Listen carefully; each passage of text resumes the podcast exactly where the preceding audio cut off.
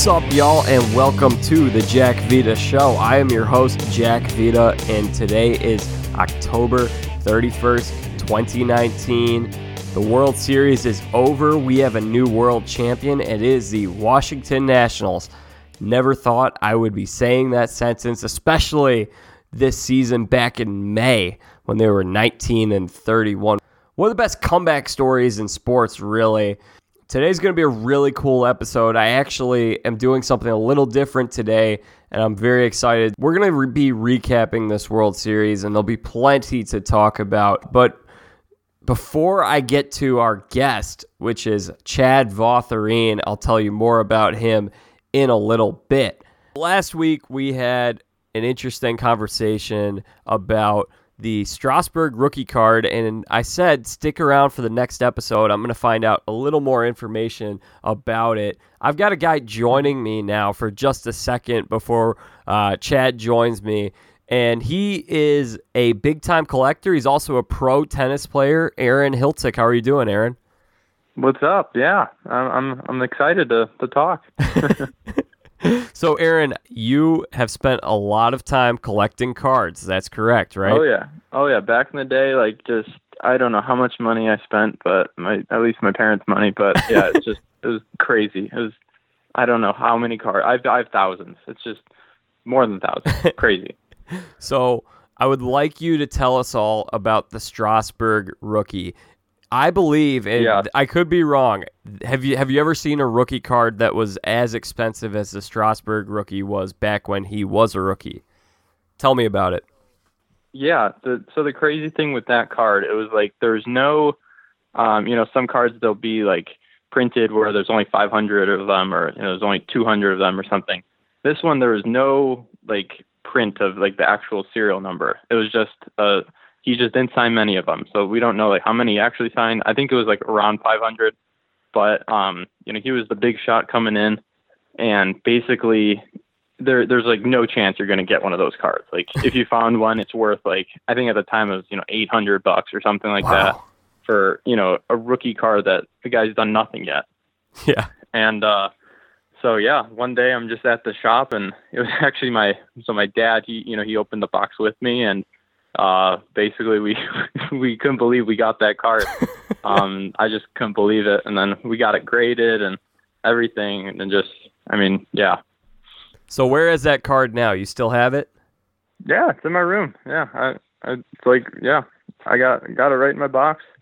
Um, yeah. So that card, have you ever seen a rookie auto? So that was a rookie auto. Yeah, it was just like a regular signature. Yeah. Yeah. So have you seen any other rookie autos in this this decade from players that have I guess really guys who have played in this new millennium, any cards up to that value? Um. Well, yeah. Do you, do you know the Mike Trout card? You know that Yeah. one? Yeah. So I I had uh that that's it's it's a sensitive subject, but yeah. So I I I got one of those cards. Um, rookie uh rookie autograph of Mike Trout, and um it was at the time it was like thirty dollars when I got it. Um, and then I would say about two years later, I decided to sell it and sold it for like eight hundred and fifty dollars, which was crazy. Yeah. And then now, if you want to check on eBay, you want to check a Mike Trout rookie autograph. It's like six thousand. so that's that's something that hurts. But um, you know, you you never know what will happen with these guys. But um, I did once get to see him play at a minor league game, and he signed a bat for me when I was like, you know, fourteen or something. So That makes up Made up for for it. definitely makes up for it. So, but yeah, with the Strasburg, it's uh, that was just it was the most special type of card because I just couldn't believe like I actually pulled that. It was felt, felt like a Willy Wonka type of thing. So. That's awesome. Yeah. So, uh, Aaron, you are one of my brother's best friends. My brother, Tim Vita. Tim, well, he texted me earlier and he said that the Strasburg, just a plain rookie, was worth 45 It was going for $45 on eBay before he ever played a professional game. And then he said a Yelich version of the same card, who is now an MVP, has never Yeah. reached that same value. Yes, which is just hilarious. Yeah. That's so It's amazing. That's crazy. So, yeah, I guess we were just curious about the history of what made that Strasburg card so special. It was primarily the hype on that guy, right? It was just all hype. Yeah, you just you know, he was the first overall pick. The guy threw like 100 miles per hour. Um, and then I remember like right when he he had his first game, he threw like 12 strikeouts in like six innings or something. People were just like they just couldn't believe what this guy was. You know, saying he's yeah. next Nolan Ryan and I mean, he's, he hasn't had a bad career at all, but you know, he's had injuries and, but he's, I mean, he's phenomenal. But it's just kind of crazy how, you know, even how successful his career has gone. Like his card's just gone down in value. Yeah, definitely. When did it take for that card to start to dip a little bit? And what's it prior to these playoffs? What would, what do you think it'd be going for? Um. So yeah, basically, uh, I think it probably was I think when he got injured, he was like out for a, a whole year with like Tommy John. Yeah. That's kind of when the car just like died. Um, but I mean, I remember I saw some, I think I saw it at like 50, 60 bucks at one point, but now, now it's going back up a little, which is good. I saw it's like 120. May, might be, you know, might be going up a bit more. We'll see, but I'm, I'm holding that thing forever though. Cause I mean, just the, the, the memories of it, just that feeling like, I mean, I'm holding all my cards just because they all have specific memories from my childhood that I just remember. Just not Mike Trout. yeah, just Mike Trout was the one that I sold and really pissed about that one. But then again, I had one other that I'm so proud of this one selling because I've barely sold any of my cards, but I sold a uh, Daisuke Matsuzaka. Oh. It was like some crazy patch autograph number to 10 when he was a rookie and he was like hyped up, sold it for 500 bucks to some guy in Japan. now that card's probably like 30 bucks. so it all, it all, you know, turns around. Before but, I'm going to let you go in a second, Aaron. Yep. Do you want to get any thoughts in here about Strasburg and winning the World Series MVP? I just thought it was a really awesome story to see this guy, uh, the transformation of his career because yeah, I do think at one point people were just a little bit disappointed um, by the fact mm-hmm. this guy's good pitcher, multi All Star, but never really a Cy yeah. Young winner. And now the yeah. culmination of getting to that goal of winning a World Series and being that franchise's first ever World Series MVP. I thought it was a great storybook ending for this season. Yeah, I think it's unbelievable. Like just uh I mean the adversity that he's had to face and then um, finishing off that. I mean, I think he even should have gone with the complete game in Game Six, which was. I, I'm not really sure why they let him off. Maybe at like a pitch count because I think he threw like 104 pitches. But um, I mean, that, that's pretty sick though, just to see goes five and zero oh in the playoffs. Um, really just amazing to see. Yeah, I, I agree. I thought we'd see him in that ninth inning too. I was a little surprised we yeah. didn't, but hey, great performance nonetheless. Yeah, it's awesome. All right, Aaron, thank you so much for joining me. Uh, this was Appreciate very informative, and we're going to have to have you come back sometime soon. Of course. Yeah, I'd be happy to hop on. All right. Um, good luck Appreciate with tennis, it. everything you're doing right now. Thank you. Appreciate it, Jack. Oh, one last thing, buddy. Um, yeah. Anything you'd like to plug or promote while you're here? Want to throw your Twitter handle out there, anything like that? Uh, actually, yeah. One thing. Uh, yeah, I mean, I started that side business with my brother that we sell the top brands in athletic recovery equipment. Um, so it's called recoveryforathletes.com. Um, so I've been working with that. We've it's kind of crazy. We've done like 1.3 million in sales in the past year, which is just kind of been my little side hustle from, uh, tennis, and it's just been blowing up. So if you guys want to check that out, um, yeah. check it out, guys. All right, thank you so much, Aaron. Look forward to talking to you again soon. Thanks, Jack. So that was great having Aaron call in and just tell us all of the story behind that legendary Strasburg card and how fitting to have that segment right after he wins World Series MVP. The Nationals win the World Series. This is just a storybook ending. Uh, but let's get to the main event. Today, I have an excellent guest joining me who is in a little bit of pain right now. He's from the Houston area and he's joining me all the way from Texas right now. Uh, Co host of the Cheap Seats podcast on Apple Podcasts or wherever you get your podcast. Does a great job over there. We'll talk more about that later. Chad Votharine, how are you doing today, Chad? See, the normal response would usually be, "Oh, I'm doing well," or "I'm Jack, I'm doing great." But honestly, you kind of touched on it already. I can't really say that it's the greatest day. No, I'm I'm kind of kidding. I, I'm, I'm I'm a little hurt. I'm a little upset uh, that the Astros, you know, with a three-two lead after, you know, very impressively coming back from a 2-0 deficit, a three-two lead going into Game Six, and they still were unable to get the job done at Minute Maid Park. Uh, so, dude, Jack, I'm in pain right now a little bit. I I cannot even. I can't lie. yeah, I do have a little bit of pain. Just it's it's not really there yet, but it's going to kick in in about a week or two when there's no more baseball to watch on TV. There's nothing, no baseball until February, Chad. Yeah, yeah, that is again, this is like probably the saddest I think time period of the year uh, because there is no baseball. You know, obviously I think with especially with college football, NFL, I we were kind of talking about it earlier. I still I love those sports and I enjoy watching them, but without baseball, it you almost feel a little empty. I know like kind of both of us are you know very avid diehard baseball fans, and so it's going to be uh, a slow next couple of months. But hey, it's going to be right around the corner. Spring training will be right around February. You know, we'll be okay. I, I think I think we'll make it through. Yeah, and the the listeners know. I mean, it seems like the last six to eight to ten weeks, I've done a baseball episode almost every single week. So maybe some of them are ready for some new content. We'll see, and we'll talk about what we may have coming up here later in the show. But that kind of made this season a little special to me, Chad, because last year at this time, last year I had a podcast, but I wasn't every week because of my health and I needed to have thyroid surgery. But being healthy this year and having a podcast and being able to just log this entire baseball season, what a treat it was. It was so much fun. Oh, uh, yeah, I absolutely. I mean, I've I only was able to cover, you know, the last couple of months uh, on my podcast, but it this was a spectacular baseball season. It, you know, and I'm happy for the Astros that they were even able to make it back uh, as reigning again uh, ALCS champions, and now they're able to make it back to the World Series. So obviously, it's upsetting, but you have to applaud uh, especially my Astros, for you know how far they have made it in a couple of the acquisitions and smart moves they made throughout the season. I remember we talked about yeah uh, the trade deadline when they got Greinke uh, the last time I was on your show, and so very monumental I think for the, the season. It kind of already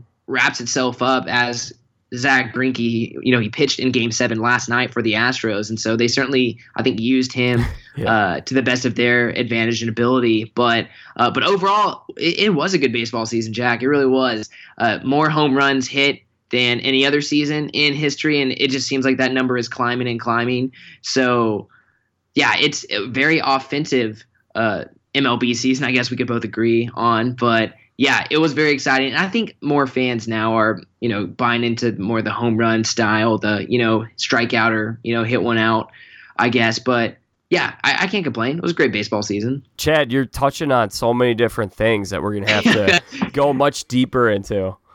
Absolutely, we, we have a lot to talk about, which which is why I'm so excited again to be back on on your show, Jack. So, so it's gonna it's gonna be good. So first of all, Chad, you did mention last time you were here trade deadline. So you covered the trade deadline with me.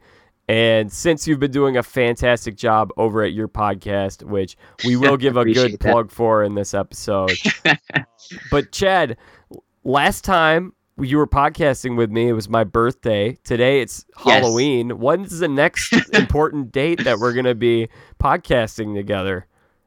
So I mean, there Thanksgiving's coming up uh, in about a month or so, which I will definitely be available if you end up doing a Thanksgiving show. I don't know if you are or not, but we can talk about that later. Yeah. uh, there's also you know there's you know the Christmas holidays, uh, some of the winter holidays, and there's also my birthday. Jack is on January 11th, oh. and so that'll, that'll be right around. Uh, I believe college the, football uh, championship. The, yeah, college football national championship. It last year it was like the day a couple days before my birthday, and so maybe we could do a show then. I don't. We have to. I think the trend is um, leaning towards we have to. I have to be back on your show on the next holiday. Yeah, um, that we can.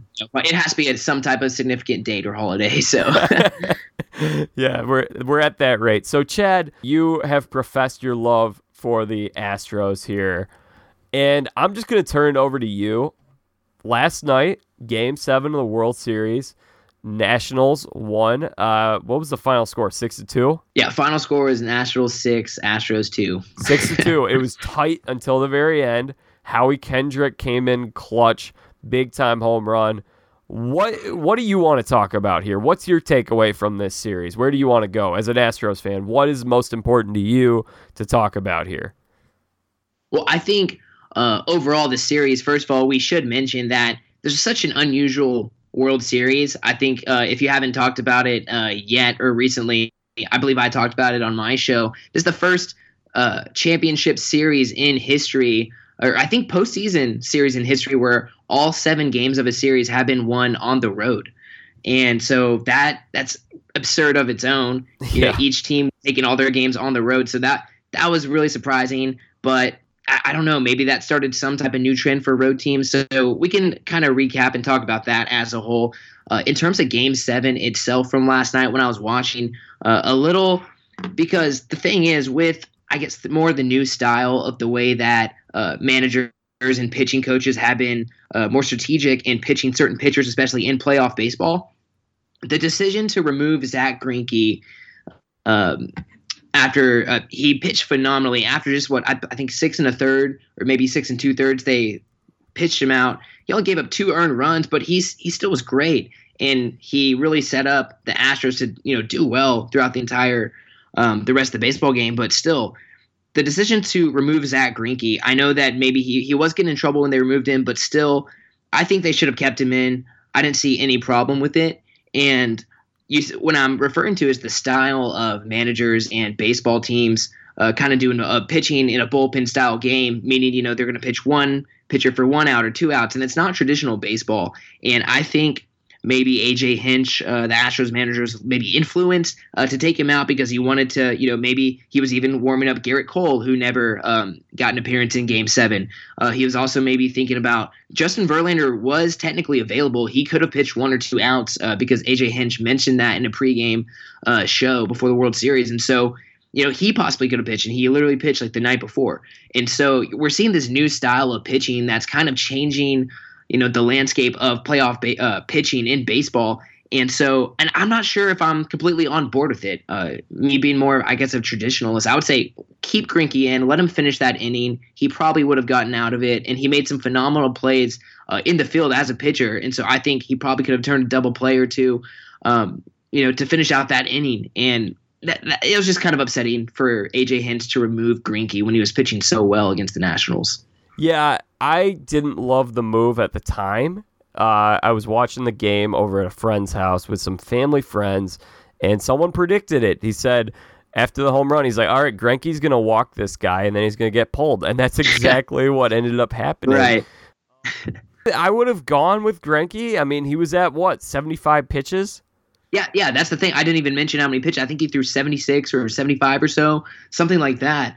Um, and so he, he, was still he could have gone maybe even another inning if he were to get out of that yeah. inning. And I, I feel like he would have he Zack Greinke does a phenomenal job job of uh getting ground balls and you know turning double plays. I mean he turned like two double plays himself last night. Yeah. So he would have gotten a ground ball at some point, uh, probably in that next at bat before they pulled him, but he never got the opportunity to show that hey, like he is locked in. This is Zack Greinke game seven. That this is this was his time to shine, and he and Will Harris had even struggled the previous night before. Um, he had given up, you know, a couple runs and a home run in Game Six, and then Will Harris they sent him back out again, and he gave up that big home run, and it was uh, for from Anthony Rendon, and so that that just wasn't great either. I'm not blaming it on Will Harris in any way, but right. I think I think Greinke should have been he, he should have stayed in that ball game in that seventh inning. Okay, so I want to agree with you partially on this because I don't like the move of taking Greinke out. I do think it's always tough to bring in a guy high leverage situation, runner on first. Was it runner on first or runner on second? I believe first it was run, second? Uh, first and second. Yeah, runners on first and second, and this is the World Series, Game Seven. Everything's on the line. I think it's always tough when you do the bullpenning thing, um, or when you go to a, your bullpen. Every time there's a pitching change, a guy has to feel out the game and g- prepare himself. And so I think if you have a guy that's cruising, that's a huge advantage rather than having more than sometimes like if you do the bullpenning thing, let's like Tampa and Mm-hmm. Houston wasn't bullpenning by the way, uh, just to be clear, but Tampa when they bullpen, that's like nine different guys that have to get a feel for the game and you need all nine of those guys to contribute versus just one guy. So that's where I side with you, Chad. However, what I will say in AJ Hinch's defense, and you watched it all these playoffs, Will Harris, he was amazing down the stretch. He struggled in game six. Maybe he was a little tired out. Mm-hmm. But here's the thing, Chad. He threw a good pitch to Howie Kendrick. That was a good pitch. That was really hard to hit. It was a, I think it was what, a curveball outside, a little low. And Yeah, he, he really had to stretch out. He just stuck his bat out there, really. So, and you know, it. I mean, because it hit the foul pole, so it, it barely went over the fence. But I mean, Howie Kendrick was a strong guy, but that was an unbelievable piece of hitting. That's my takeaway from that. Yeah, no, I, I agree. I mean, in Howie Kendrick, I don't. He, I mean, because we saw it in, in Game Seven, I believe, when it was against the Dodgers, and so I, th- I guess this was just his really his year, which he kind of came out of nowhere. He's been in the league for so long, but it is, I guess he was able to do that. But I mean, without a doubt, Will Harris is probably our best relief pitcher. I think him as well as Ryan Pressly um, are probably our two best relievers that the the Astros carry, and that that's the thing that is so impressive that it's still hard. Again, not blaming it on Will Harris, but I mean throughout the postseason he pitched so well, and throughout the regular season he was one of the best relief pitchers in all of baseball. But with the kind of the Game Six uh, scare a little bit, uh, I you know it. It might have still just messed with his head moving over to game seven because, you know, nothing really had changed. They were both in very similar situations where they got two runs on the board early in both of those games. And then they put Will Harris in immediately after as starting pitcher, and then he just kind of, you know, I mean, he, he, it was a good pitcher, right, but I mean, Greinke could have very well thrown that pitch. that is I that- think that, that was a- just a great piece of hitting. It, it was, and, and that's that's why baseball is so exciting. I mean, Yeah. because you know we, we I mean we're taught we're not ri- you know like ragging on the pitchers, but I mean we're talking so much about the pitching side, and I'm so happy that you did bring up uh, Howie Kendrick because I mean he he just did his job. You know, there's really not a whole lot that you can do there, I guess. Uh, and and and also Anthony Rendon, by the way, hit. Well, Yeah. what a World Series that man had. yes. Well, I want to talk about Howie Kendrick for a second Okay. here uh, while we're here. Chad, you say he maybe came out of nowhere. I don't know what you meant by that, but I, I think Howie Kendrick has been one of the underrated hitters in this league for a very long time. He's a lifetime 294 hitter. This year, he batted 344. I did, I did know that, yes. Which, I mean, I think he's only he's what uh he's only been on one All Star team, and you Yeah. know he in, in like the way he the way he has been hitting lately, he's been All Star. But I mean, he you know he's not always. I think he's overshadowed uh, by you know a lot of other uh you know big leaguers and everything, and a lot of maybe quote unquote better hitters. But the fact that he hit so well, did did he did he win the batting title? I'm pretty sure he did. Uh, it doesn't say I- I don't here. think I don't know if he had enough at bats. Okay. Oh, that's right. Oh, yeah, because yeah, he he only had like I think less than 400 or so, so he probably didn't. But but still, very I think impressive. Yelich had the batting title. oh, you're you're duh. Yeah, he no, he definitely had the batting title. So I'm looking at his numbers, and Howie Kendrick. I mean, I think the reason you talk about why has he not been talked about because he doesn't hit homers, and that's what you touched on this at the start of the show. People are falling in love with the long ball. And this year he did hit 17, but typically a lot of these years it was like he hit 295 and hit eight home runs. Those guys aren't celebrated. This series, Chad, what I think brought these two teams here, neither of these teams struck out a whole lot. Both teams high contact, put the ball in play, small ball with the Washington Nationals, a lot of Trea Turner infield single, steal second base. That's the kind of baseball that I love. I love seeing balls in play. That's the game I grew up loving. I don't love the home run obsession with all right, we got to we're either going to have a strikeout or a homer. I think the game's more exciting with the balls in play and I think that's something that made the series very exciting. So, a guy like Howie Kendrick, he's been an unsung hero for this team and he definitely was this year. Oh, absolutely. And and you are right to bring up that point. I mean, I think Max Scherzer only had what three strikeouts, and then I think Zack Greinke maybe had two or three strikeouts. I know the, yeah. the previous game before the strikeout champion Gerrit Cole barely had any strikeouts. Um, so, I mean, yeah, you're right. The they I was very impressed with you know how good of uh, eyes like some of these hitters had throughout the series, uh, especially the Astros because they're usually uh, they usually strike out more uh, and they rely heavily on the long ball. But uh, I was impressed with both of these teams' pay, uh, plate discipline, uh, especially with a lot of the youth from the Nationals lineup. I mean, you talk about obviously Juan Soto. Um, and Robles as well, and even Trea Turner um, was in. They both very consistent um, in terms of just their plate discipline and watching balls and taking pitches uh, throughout the series. So that I think that is definitely something that we should. I'm glad that you brought that up. That we're highlighting, uh, you know, kind of the outside of the norm from the entire baseball uh, league or season versus you know this specific World Series. Well, I think it's the recipe that the Astros had with these pitchers who strike a lot of guys out that is ideal for facing the Yankees. Like I'd never thought the Yankees stood a real great chance against the Astros. Right. I just think that they were unfortunate that they had to play a team that is so good at putting the ball in play and hitting for contact that I think if they had gotten maybe the Dodgers or uh, maybe the Braves or you know another team that is a little more dependent on the long ball. I think the mm-hmm. Cardinals would have made this series really interesting because they're all about contact. So I, I think it wasn't a great matchup for the Astros, or I guess it, it I think it was a great matchup in general, just these two teams, but it wasn't the most favorable in terms of what the Astros have, what they can throw at you with their starting pitching. I think they would have been much better served facing a team like the Yankees again.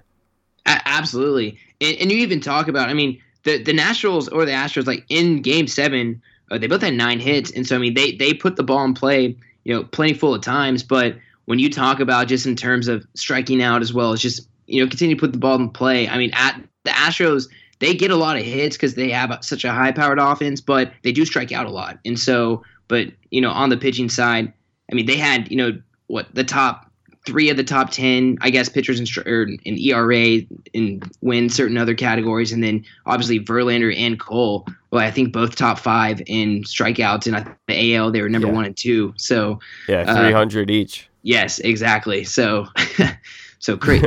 really crazy. It definitely, definitely different approach for the Astros. I think they had to take. Chad, do you know where they? You mentioned that the Astros do strike out some. Do you know where they ranked in terms of league in terms of contact rate? Because I would think they're at least th- top three, top four. I, am not sure actually. I uh, I don't have any numbers uh, specifically. I know historically within the last couple of uh, years when they've started to hit more home runs, uh, they do strike out way more. Uh, but yeah. Um, but I, well, I think actually, well, this season I think was um, I believe they had the least amount of strikeouts this season, but within the past yeah, couple that's seasons, what I thought. Did, did, did, they? Yeah, I believe they had the least yeah. amount. Season, so they and when they won in 2017, they had the least then too. And then last year, the Red Sox were third uh, in terms of contact rate. Of contact rate. So they wow. 28th in strikeouts. That would mean. Wow. So. I think we're seeing a trend here, Chad. We're, we're, I think we are. You are seeing a trend. yeah, I think what you got to do is you need to play to your strengths as best as possible. And I think we saw some of that with the pitching. I'm going to transition to something here on the Washington side. The Nationals did not have a good bullpen. And right now, the trend is bullpenning. But really, you can only do the bullpenning thing if you have the bullpen for it. If you have the Rays bullpen, or maybe the Oakland A's, or you could throw maybe the Yankees in there because starting pitching was a weakness for some of those teams. Not, I wouldn't say starting pitching was a weakness for the Rays, but their bullpen was their best strength. And when you play to your strengths, good things happen. And I think with the Nationals, they did not have that kind of a bullpen. And so they basically had six guys carry the workload for this team the whole way through October. It was unbelievable. I can't remember anything like this. no, yes. I mean, seriously, because and it, that's why it was. I think it was so important that Scherzer did pitch in that uh, game seven because I don't know who they would have uh, started in game seven if they didn't have Scherzer. They probably would have had to just throw you know another random guy in there for game seven. And so that's why it was so important. And he he did really well for the Nationals. And so I think yes, they do rely so heavily on their starting pitching. And I mean, to, ha- to have Scherzer on the mound, which, by the way, I, I touched on this in my show, so I guess um, I a lot of people were uh, uh, speculating, I guess, if Scherzer's neck was actually you know hurt or not, so that he could pitch in Game Seven. But I, I don't think people realize how physically tough Max Scherzer is. I mean, that man has pitched through so many illnesses. You know, he's he's been hurt several times, and he he does not he does not miss a game. He literally does not. And so for him to not pitch in a World Series game, for him to be sidelined, that he was not messing around. But you know, for him in the Nationals, obviously worked out. But it was that was so important for him to pitch in that Game Seven. That seems so hard for me to believe because we have the best reporters in the world, and we Oh, don't absolutely. get Ken Rosenthal or Jayson Stark or Jon Heyman saying, "Oh, Scherzer actually may have just wanted like, you know, if this is just some theory from online." Scherzer was not able; he was barely able to get out of bed on Oh, right. Sunday. He couldn't. He couldn't even get dressed this Yeah. past weekend. Yeah, and like, why on earth would they want to be down three two going on the road? Exactly. The the only logical explanation is that they knew of the road baseball trend in the World Series, which I don't think anybody knew that coming into the series, anyways. So there's no way. Uh, there's no way. Yeah. And so he takes a cortisone shot on Sunday or Monday, which numbs a lot of the pain and enables him to be able to move. And I heard this interview on High Heat with Mad Dog Russo on Monday or Tuesday. They're asking the Nationals pitching coach, is he going to pitch game seven if you get there? And he said, if he can move, he, he's going to pitch because he could not move uh, with those back or the neck spasms or whatever was going on there. So it was, I think, Chad, to tell you the truth, I was kind of wanting to see like a Curt Schilling bloody sock type performance. it wasn't that, but Scherzer gritted through five innings and kept it close. It was they were only up two nothing uh, at the end of those five innings. Very impressive. And uh, I'm, I'm I'm also interested uh, on your thoughts on uh, Stephen Strasburg uh, winning the uh, World Series MVP award. What are your What are your thoughts on Strasburg? Well, this Strasburg story is just really a storybook, if you ask me. It's kind of like Chad. I'm sure you remember. I mean, you were you're a little bit younger than I am, but back in 2008, 2009, when he got drafted with a number one overall pick, Mhm. and just oh, the he was he was a phenom. yeah, there was a mad amount of hype on this guy. And when you have that kind of hype, that can hurt you in a way because there's so much pressure, so much expectations, and there's a bullseye on your back. People want to go deep on Strasburg. And so the story with Strasburg up until really this year, I think was okay, this guy's a good pitcher, but he hasn't been that Cy Young type pitcher. I'm sure Right. he's he probably has received Cy Young votes at some point, but I think he's only made about three All Star teams, and he's been around Mhm. for now a decade. And he turned into Madison Bumgarner in these playoffs. yeah, no, he really did. I mean, I I think he was well deserving of the award, and I mean, pitched phenomenally in Game Six, and so I mean, I I, I think I think they gave it to the right guy. Uh, especially just as you said, he was really the anchor of their uh, of their rotation throughout the whole series, obviously, and so. So yeah, I, I think they did give it to the right guy, and I, I do remember I remember the hype you know on this guy Yeah. so much. I remember when he made his debut, he had he had like 14 strikeouts uh, in his MLB debut. I think they played like the Pirates or something, and the Nationals they still got, I think they got shelled. I'm pretty sure, but um, I mean once they removed Strasburg from the game in his debut, but he had like 14, 13 or 14 strikeouts in his MLB debut, and Yeah. so we always we always think of Strasburg Strasburg as oh this guy he's you know he's Cy Young contender, he's this one of the best pitchers, and statistically he's up there, but you know, but then now it's kind of slowing down. The conversation's slowing down. But I think obviously with the World Series, with him winning the award, I think that kind of, you know, puts everything into a reality check again. Like Strasburg actually is a very good pitcher in the league, which which he is. He and he proved that to us this past week. Well, he was amazing in these playoffs. He had a sub two ERA. Uh, I th- think he won every single one of his playoff starts. I want to say. Yeah, I, he. I think he went undefeated. Yes. Yeah.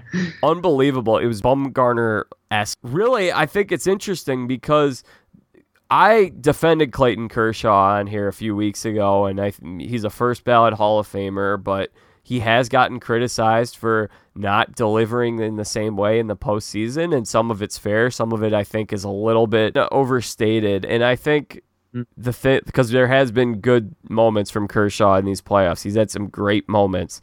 Uh, people remember the bad, but here's the thing: I feel like right now, the way the conversation is shifting just from the fans, people are more enamored with the championship performance than the regular season performance. Maybe it's always been that way, but Bumgarner has never he's never been a top 3 Cy Young guy.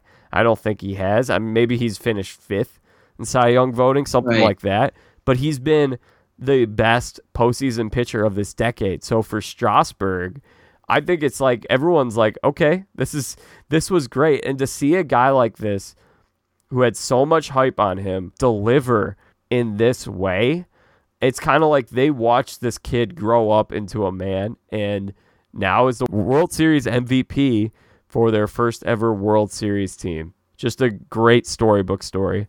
Oh, absolutely. And on you know the opposite side of the spectrum, you look at you know another a Cy Young Award winner, even an MVP award winner, and Justin Verlander, who after Game Six, I believe he he has like a five six five seven World Series ERA, and I think he's now zero and six in his.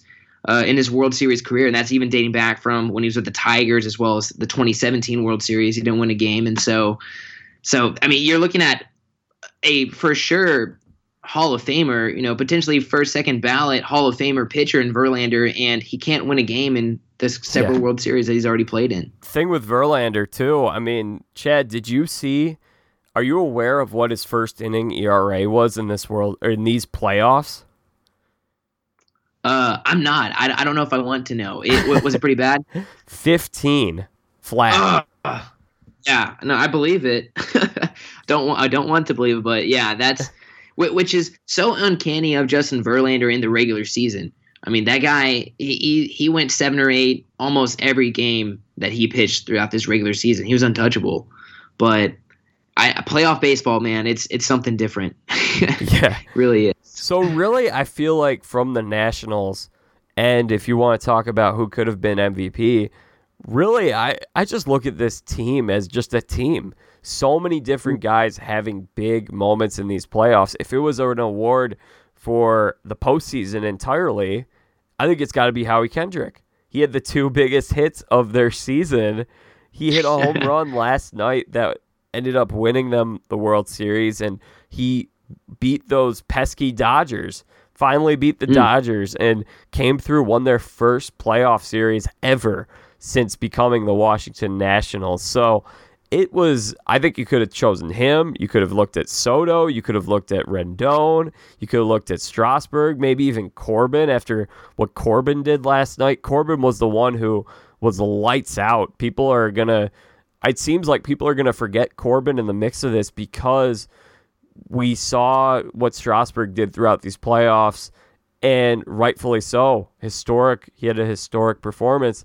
And then last night, everyone's gonna remember Scherzer and gritting through that injury, but people might forget what Corbin gave to them in the late innings of that game from innings six through eight. Uh, gave them three great innings, and the Astros were not able to build onto their lead in that time. That really played a big difference maker in this.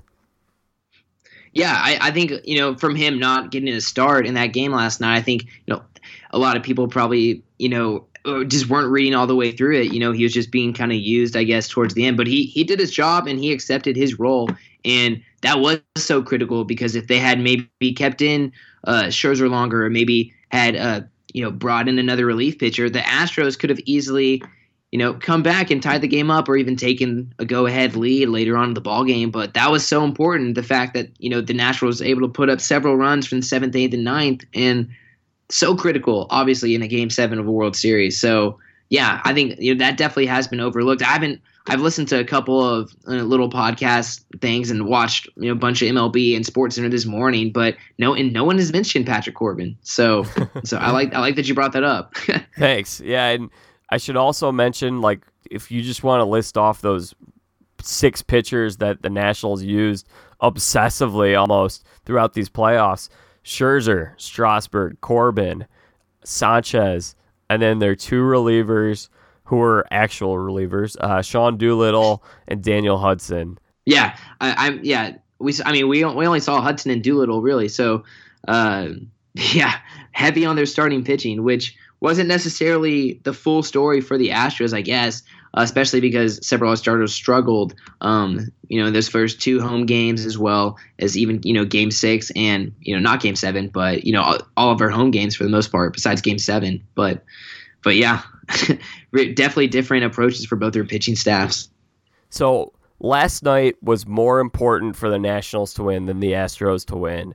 I think you would agree with me on that, right, Chad? Because the Astros got their World Series two years ago, and you could look at this Astros team, and we can talk about both these teams.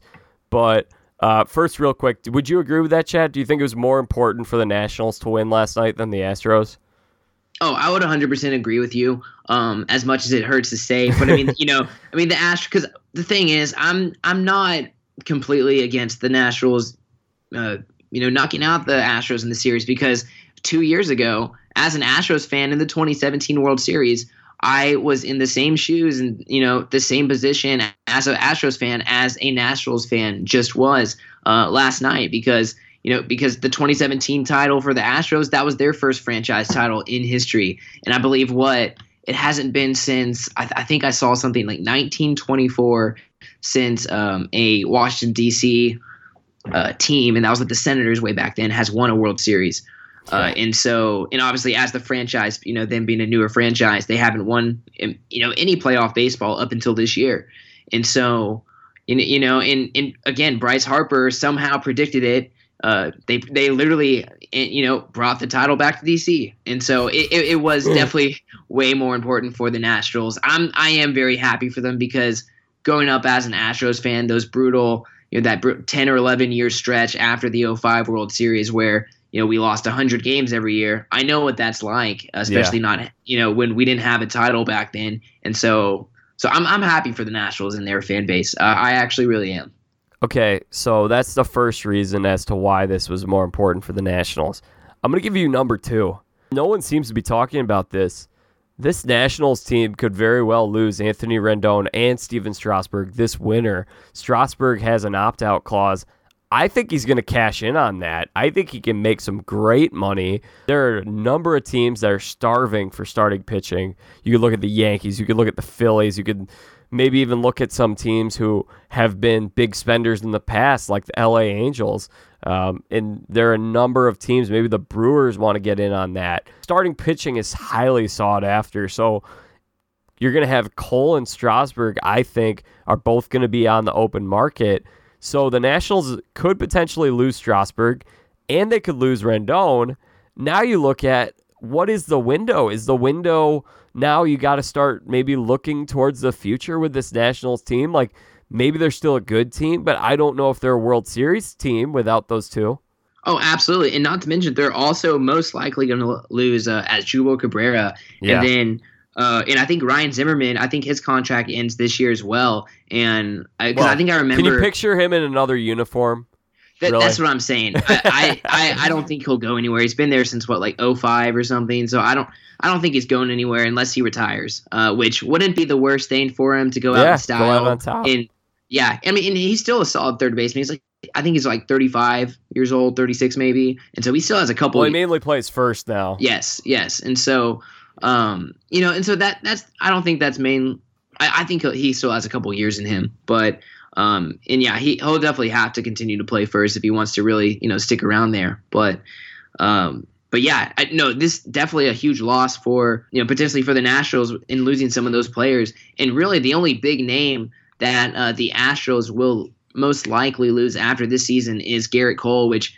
Uh, I don't know if you're watching any of the uh, the post game interviews or any video clips or highlights, but uh, Gerrit Cole he uh, he put on his uh, his agent's company's hat. Uh, Scott Boras is the one who represents him, and uh, oh, in a post game interview, he was uh, seen wearing a Scott Boras like company. I don't know what the company is called, but he's he's wearing a Scott Boras hat. Uh, and so I think he was letting the world know that he is open to free agency. So will most likely not come back to Houston, which is very sad. Uh, and, and just that that that kind of hurts the starting rotation, obviously, because he was the you know he, he probably will win the Cy Young award, I think, uh, in my opinion. But uh, I, I'm confident that the Astros will. I mean, we still have Greinke and Verlander for next season, and so I'm confident they'll probably find somebody else off the market. Well, I think with the Astros, it does put them in a little bit of a tough spot, just because Greinke and Verlander are both in their mid 30s now. Exactly. So there, that's an aging starting pitching staff, and I think it was key. You talked about this when you joined me a few months ago to get Greinke when you could lose Cole. That was mm-hmm. a big get. So I think right. yes, they're going to be set up well, but I do think in realistically, I mean, I really only see the A's out in the West really challenging them next year. So I would think this team is going to be sticking around. I mean, it's almost impossible for them not to with that starting lineup and that core they have of position players, but I do think they're going to have to figure out a couple of things with starting pitching. Now, maybe you get um, Forrest Whitley, right? That's his name. Yes, yes. He, he's yeah. the you know, I believe 2016 or 20 yeah 2016 number one draft pick.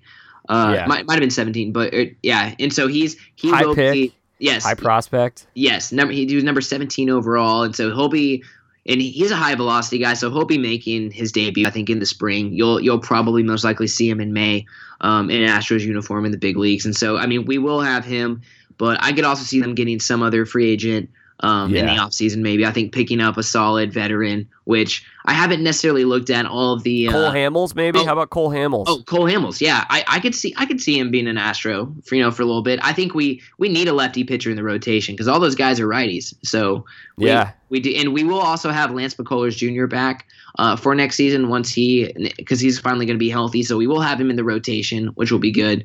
But we do need a lefty in the rotation. So I think Cole Hamels would be great. So I think on the Nationals end, maybe they're able to keep Strasburg. That might be. I could see him coming back just because of the history with the organization. I'm starting to think though, what they're going to end up doing is you look at your money and you say, let's save our money. Let's be able to extend Soto. Let's extend Trea Turner. Let's try to keep Robles because you're going to have to pay those guys. I think that's ultimately what they're going to end up doing because we did see them watch Bryce Harper walk. So I think that puts them in an interesting situation because the NL East was a tough division this year. I think the Braves have every reason to be right back where they were last year, or this year, I guess you could say. I think they're going to be right there next year. You can look at the Phillies with Joe Girardi. Who knows what the Mets' future is? But I think the window they had to win right now what do you think is going to happen with in terms of Rendon and Strasburg and maybe extensions? I mean, I, I don't see. I think Rendon needs a big contract of some sort. I mean, he turned down what I think a uh, like a two hundred ten million dollar contract, I believe. And so, I mean, yeah. he, he he needs to get paid, and he certainly wants to get paid.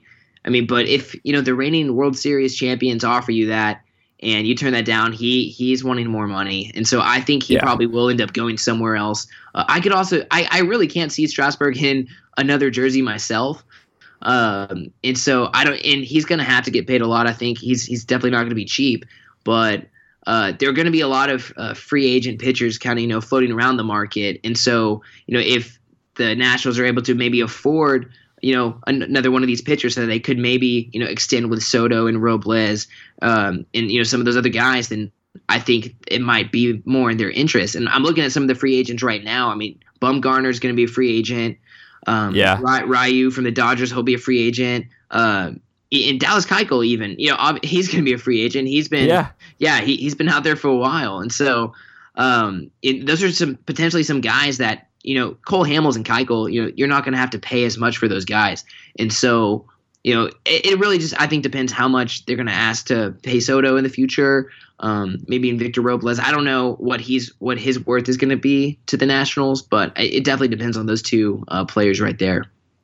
Yeah, I think they're building towards the future now in terms of those young guys and Carter Kieboom, one of their top prospects who came up for a little bit this year as well. I know, ab- yeah, absolutely. They'll, they're definitely gonna have to look to the future, and and even I mean, the Astros aren't they they have a core obviously with uh, Altuve going to be there for a while, and they're eventually going to. I think they should extend Springer once his uh, contract ends in a couple years. And but the one guy that they only have most likely one year left of is Carlos Correa, because uh, his contract will end next um, at the end of next season. And so, but personally, in my opinion, I think Carlos Correa will be a Yankee one day. bold pick here, Chad. it, it is bold, yeah. All right, Chad now the question everyone wants to know. I guess I'll give you my thoughts first. I'll flip it over to you. Absolutely. I think no question, just based on results, whether or not this was the case, the Nationals were a better team for whatever reason without Bryce Harper this year than with him in 2018. And there are any number of things that you could look at. They didn't have Patrick Corbin last year, uh, so they had better starting pitching. Maybe you could say that. There are a number of things, but honestly, Chad, I think that here's the great thing about baseball. You can lose the face of your franchise. Someone could pay him 330 million and you could end up being a better team without him for whatever reason than with him. And one thought I will share and look, I don't have any inside sources. I don't know anyone in the Nationals organization who would say this and probably no one would ever say this on record, but last year Bryce Harper had like a negative 49 defensive run saved in right field. And this year he got nominated for a gold glove. His defense was much better in Philly. So that, I'm not saying that it's because he's a bad fielder or whatever.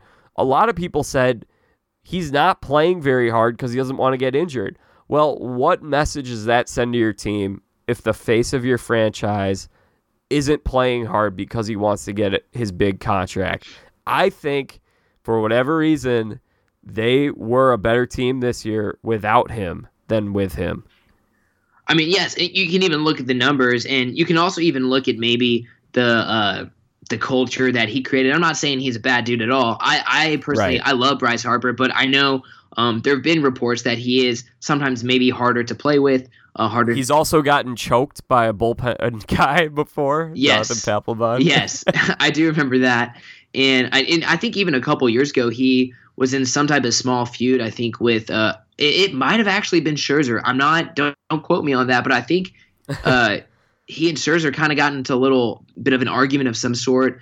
Uh, I'm I'm not really. It might have been Gio Gonzalez. I'm not really sure, but he uh, yeah he he he's has not had the best reputation, I guess, in the clubhouse, and that very that that you know very could have been the case. But but then you can also compare maybe him to the swagger that Juan Soto carries and has. Yeah, uh, and, you know I mean they're very similar in terms of just the way Opening they carry more themselves. opportunities for him to be able to play every day too. Yes, that that is very true, and I think and you know Juan, hitting with, the four spot.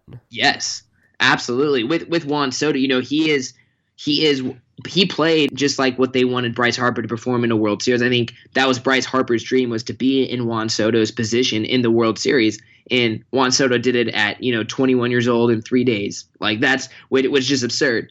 But I mean, but Juan Soto clearly once he made his debut, I believe the second half of last season, you know, he finally got a full season under his belt, and so he was he's definitely way more comfortable. And I think the pressure was kind of taken off um, from him this season because he did have a full season after just a little bit of experience towards the end of uh, the 2018 season. And so he definitely was in more of a groove versus Bryce Harper. You know, he was put in the fire right on the spot. I mean, everybody could yeah. remember his debut against the Dodgers. So, I mean, really, uh, you know, I, I think mentally, you know, for Juan Soto, he was placed in a better position than Bryce Harper. And so Bryce Harper has felt like that he has had to, you know, put this entire franchise on his back as still being such a young player in the MLB. Yeah. And I think the other thing is, what I want to make clear is what we're talking about is for the Nationals because mm. Bryce came into Philly and injected a lot of energy into that team. Seemed to have a better year in terms of playing harder in right field and had a lot of energy and seemed to have a great attitude all year.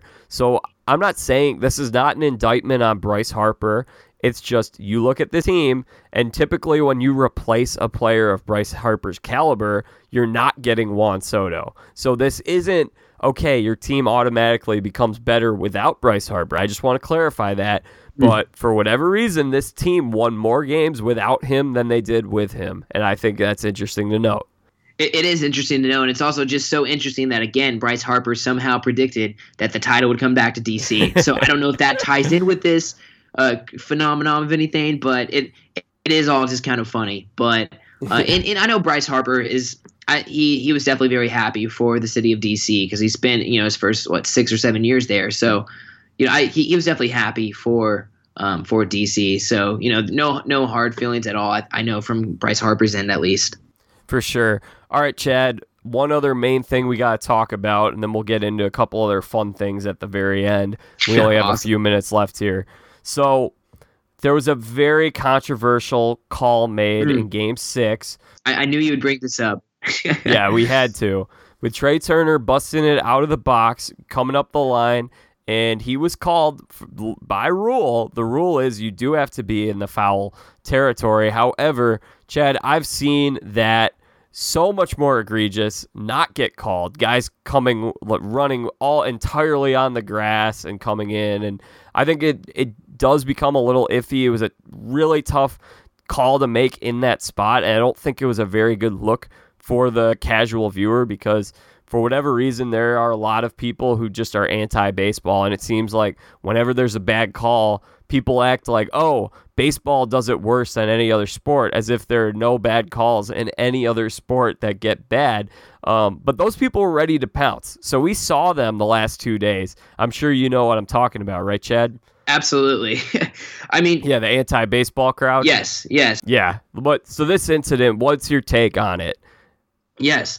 So, I mean, it's a little probably more bias uh, than I think the general uh, take of the Trea Turner play, but really, I, I, mean, I just watched. I, I looked back at the uh, the play just now as we were we were talking, and I mean, it, it would have been a bang bang play. And for me, as a former you know college baseball player, and as, I was a catcher, and so I've made a throw you know many times similar to that. Uh, where you have to throw it, you know, right on the inside part of the line, and even though the throw was made by, uh, I believe, Will Harris uh, when he was pitching, uh, he had plenty of space to throw that ball on the inside part of the uh, the baseline, but it just kind of got a little out of hand. And I think it it's just such an obscure play. I mean, really, yeah. bang bang. I think the throw barely beat him by maybe half a step. Again, I might have my Astros goggles on too tightly, uh, but I, from after watching again, I think the throw would have barely beaten him. But at, also as a right-handed hitter, um, I, I mean, personally, I was a left-handed hitter, so I never had to, uh, as a baseball okay. player, I never faced this problem. But as a right-handed hitter, you have to cross, you know, that top uh, half of, you know, the box and everything. And so naturally, you know, once you get out of the box, um, especially with Trea Turner's speed, he's moving down the line so quickly that he didn't really have time to veer his way back into the middle of the uh, of the baseline, and so he really didn't find himself towards the middle of you know where he should have been on the right side of the back until he was crossing you know the plane of the base. And so it's it's just the timing of it just could not have been any you know such more of a perfect storm i guess um, with all that being said. And so um, I, I i think they made the right call again you know that's I'm biased. I'm taking bias in this, but I think they made the right call because Yuli Gurriel at first base didn't have any opportunity to make that play. Well, it was also just a not a very good throw, though. Like that, if you that, make a better yes. throw, he makes that play. That is true, but I, I don't think it was it wasn't the worst throw. But uh, I was gonna say, I mean, he he should have thrown it more on the inside part of the base so that Gurriel wouldn't have to be you know towards the middle of that baseline. But but it wasn't a terrible throw. I don't think it was the worst throw that could have been made. Chad, I've got a resolution to this problem. Okay. Because we're gonna, we should have a resolution to this problem. I like to fix problems. Here's what I think. Maybe you just do what youth baseball does, where you have a safety bag that the so you have a safety base that yeah. the runner can run through, and then a, another base there at first for the first baseman to have his foot on, and then you create more room in that situation. I don't know if you want to create just a rectangle of a bag. It seems more sense to have two bases, one for the runner to run through, and one for the first baseman to put his foot on. But I think that we have evolved in a lot of ways, and maybe for better, maybe for worse. But this league has been valuing player safety we these plays at the plate, the Buster Posey rule, and the Chase Utley rule at second base. So I think this seems like the natural resolution to this problem. I I wouldn't be completely against it. I think it would take a long time for you know maybe us as baseball fans or other fans and even players to get used to it. But but I do I do remember at one point I think I've I've played um, you know several games or seasons uh, when I was way younger uh, when uh, you know with the double bag, and so you know it, it does it would eliminate a lot of those problems. But at the same time, you know these problems are just kind of fun in baseball you know gives us content for our radio shows or our, our yeah. podcast so i mean you know that, that is kind of fun and i think you know that that's what does make baseball so special is that you know when you're looking at the nfl with you know multiple rule changes every year you know you can easily pinpoint these problems but baseball they're just kind of floating around. And and we can even talk about that with the uh the robotic um strike zone or you know or the yeah you know, we'll have to save that one for another time. Absolutely we could get into that forever but i mean you know that that is changing you know kind of the tradition of that baseball has and you know still has today. And you know there's the and even replay is kind of not replay has definitely helped. And i think for better you know reasons than than worse obviously but I mean, still, it's you're changing the game of baseball a little bit, and so. But again, I'm not completely against it, but I do kind of like the fun aspect of it that you know they could get this call wrong. So. I mean, I like the human element for sure. So I'm not into the the robo umps or any of that stuff, but I I think that could be a possible resolution. All right, Chad, we only got a t- couple minutes left here. Is there anything else you wanted to bring up from this World Series or baseball in general that we didn't touch on? I mean, not necessarily. I, uh, I, I, we touched on so much. I think, I think more than what I expected us to talk about. But I, uh, Good. you know, I think we should just leave the Astros, you know, losing game, game six and seven in the past, and and you know, I think the Astros are on the up and up next season. I think I, I read an article this morning. Uh, the Astros and the Dodgers again, these are very early odds, and we don't know what's going to happen in the offseason. But the Astros and the Dodgers currently have the best odds to win the World Series in 2020. So, and they've been in that conversation the last three or four seasons ever since they won in 2017. So, I mean, I don't know. You know, it's looking good. Um, you know, on you know in reports so far, but again, we have no idea what's going to happen with free agency and Cole and who anybody is going to pick up. So. Uh, so we don't know, but I, I'm, I'm positive that these next two or three seasons, the Astros will still be in World Series and ALCS contention. Well, it'll be interesting to look out for. I just really hope it's not a freezing cold stove this winter again. I don't want right. to turn on hot stove on MLB Network and have Harold and Matty V just saying like, "Oh, we've got nothing to talk about today. we got some meetings set up. And uh, look, here's what this guy posted on Instagram. It's his Christmas tree. I, I, mean, I, you, I, want some news. Yeah, which was so shocking the last offseason because we had literally what Bryce Harper and Manny Machado, two two huge names that were in free agency last year, and then you know nothing happened until like you know the end of March. so and in Kimbrel and Keuchel's case, nothing till the middle of the season. A- exactly. So you know, I really hope not to see that. I mean, again, yeah, I mean, you have in terms of pitching, Strasburg, Cole, Madison Bumgarner, Ryu. You you have a lot of guys out there, and so I'm hoping you know the pitchers are a little more of a hot commodity because they can they can, teams can afford to sign them for you know two three year deals and pay them 15 million a year. And so, and that's definitely more affordable than these big mega contracts from Harper and Trout and and Machado. So, you know, I'm and pitching is an immediate co- commodity that they need anyways. So, you know, every team needs some type of pitcher, or they can always use their starting pitcher. And so, I think we will see a little more action with you know more bigger name pitchers out there in the free agency market, but I, am hoping it's not you know similar offseason to last year because I remember that just made me sad as as a ball fan. yeah. Similar, it's been two straight winners of that now though. Right. so so I don't want to see another winter like that. Chad, baseball is over. It's tomorrow. It'll be November. It snowed here in Chicago today. It's sad. We're in the darkest part of the year. We're gonna have daylight savings. What's our new thing gonna be now that baseball's over? I think definitely um, more in depth into college football, uh, but even college basketball will be coming up in a couple weeks. And and so you, you answered know, correctly, Chad. Yes. Okay. Thank you. Good. For me, yes. it's college basketball we get that in a couple of weeks, and that'll keep me entertained all the way through baseball. Once we get to, because that will get up to the March Madness. In the middle of March Madness, we'll have baseball again in regular season form. Mm-hmm. So for me, it's college basketball. It's my number two. I love college basketball. I'm gonna give you one reason why I like college basketball over college football, Chad. You know what I like about college basketball? Here's the thing with college football it takes a little bit for it to heat up. Right now, we're in the part where we're going to have an SEC, exciting SEC match every single week, Big 12, Big 10, just great games on Saturday. But it's not always the case at the beginning of the season. You have to sit through the Alabama versus the Citadel non conference games.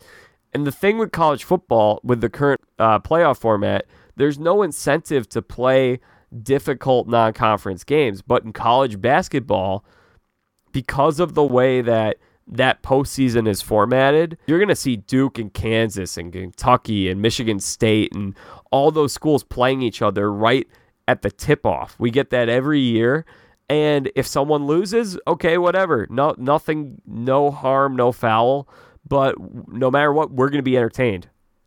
Oh, I mean, you know, in college basketball, it's just so exciting yeah, I mean, j- just you know, being in that an atmosphere like that. I mean, you you get big plays, you know, every other second. When really, obviously, I mean, football is a little bit of a slower game, but you know, just in terms of the game itself, basketball is so exciting uh, in college. And I, I'm I'm just so excited. Uh, I'm I'm so excited for college basketball, man. My it's been a long time, you know, since since March, I guess. So I'm and I miss it a lot. But I would agree with you. I think uh, college basketball is certainly my uh, my number two sport that I like to watch. It's up there with college fo- or college football is up there with college basketball, but I think I favor a little more in college basketball myself. One shining moment. so, Chad, uh, you did an excellent job today. Last question I have for you, and then I want to. We're going to talk up your podcast oh, real quick, and we'll get no you out of here. Well, come on. well, Chad, what do you think of Kanye's new gospel album? What do you think? Mm. I'm so glad you brought that up. Uh, you know, I'm you know both of us, uh, Jack, myself, being you know strong in our faith, uh, yeah. being Christians. I, I I think this is so great. Um, you know, you know, for anybody out there, you know, Kanye is putting his gospel out there to you know share what God and what Jesus has done in his life, and it's so so hard. I think for Kanye that people don't really realize you know, because he has, um, you know, had a past where, and everyone has this, but you know, Kanye West has, you know, maybe been glorifying himself or other things as, um, you know, gods or different things, and I genuinely know that Kanye's heart is changed because just the way he talks now, the way he has just professed his love for Jesus, it's his heart is changed. But for other people who maybe don't share that same passion for Jesus as us, you know, it's very hard for them to understand that. And so yeah. he is going to be all all eyes are going to be on him. Uh, somebody's always going to be looking for him to mess up or one small thing, you know, that, you know, because Kanye is not perfect and he knows that. And he knows that he's going to be tempted still and that he's going to, um, you know, someone's going to just be looking out for him for him to slip up. And it, it might happen. But that still doesn't change the fact that Kanye is now a new creation in that he has a relationship with God. And so I'm I'm so happy that he did this and I'm not surprised but I'm very impressed with how strongly he has professed his love for Jesus and his faith and his Christianity. Uh, I certainly love it. And you know, the songs aren't aren't bad either. Hey, I, I think you know there's some pretty good songs on there. So uh, I'm really happy that he released this, and I think it was a great time for him to to put this album out. Chick Fil A. Chick Fil A. yeah, I mean, for, for me being, I've I've worked at Chick Fil A for two summers, and so that's that's probably one of my favorite ones on there. I oh yeah, when you combine Chick Fil A and Jesus, that's can't get any better than that. yeah, I I enjoyed it. It's really cool. So good stuff there, Chad. All right, I know you got to go. So everyone, check out Chad's podcast, The Cheap Seats. He hosts it with Tim Daly. It's a weekly show, not a daily show, but uh, it's a weekly show, and you guys do a great job. I want to just say, I'm going to tell you right now, Chad. I think your college football analysis that you guys do is so excellent. Really, one of the things that I like doing about this show is I don't think a lot of people listen to a whole lot of baseball talk just because if you go to like a mainstream aggregator like ESPN or FS1 right. or something like that that just brings you all the sports, they don't give you a lot of baseball talk. A lot of it is NFL or NBA.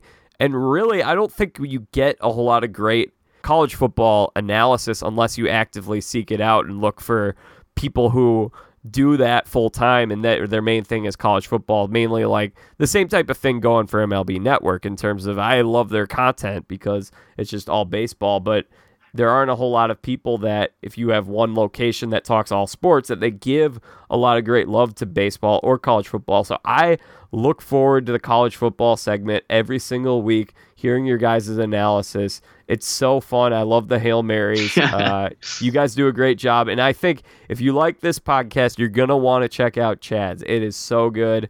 Uh, it's a great supplement, especially because a supplement to this podcast or my podcast can be a supplement to Chad's podcast. Either way, you want to look at it. But a lot of my stuff, I haven't given a lot of people the good NFL or college football stuff that they've looked for every single week because I've been so baseball heavy. So I think you should absolutely listen to both of our podcasts.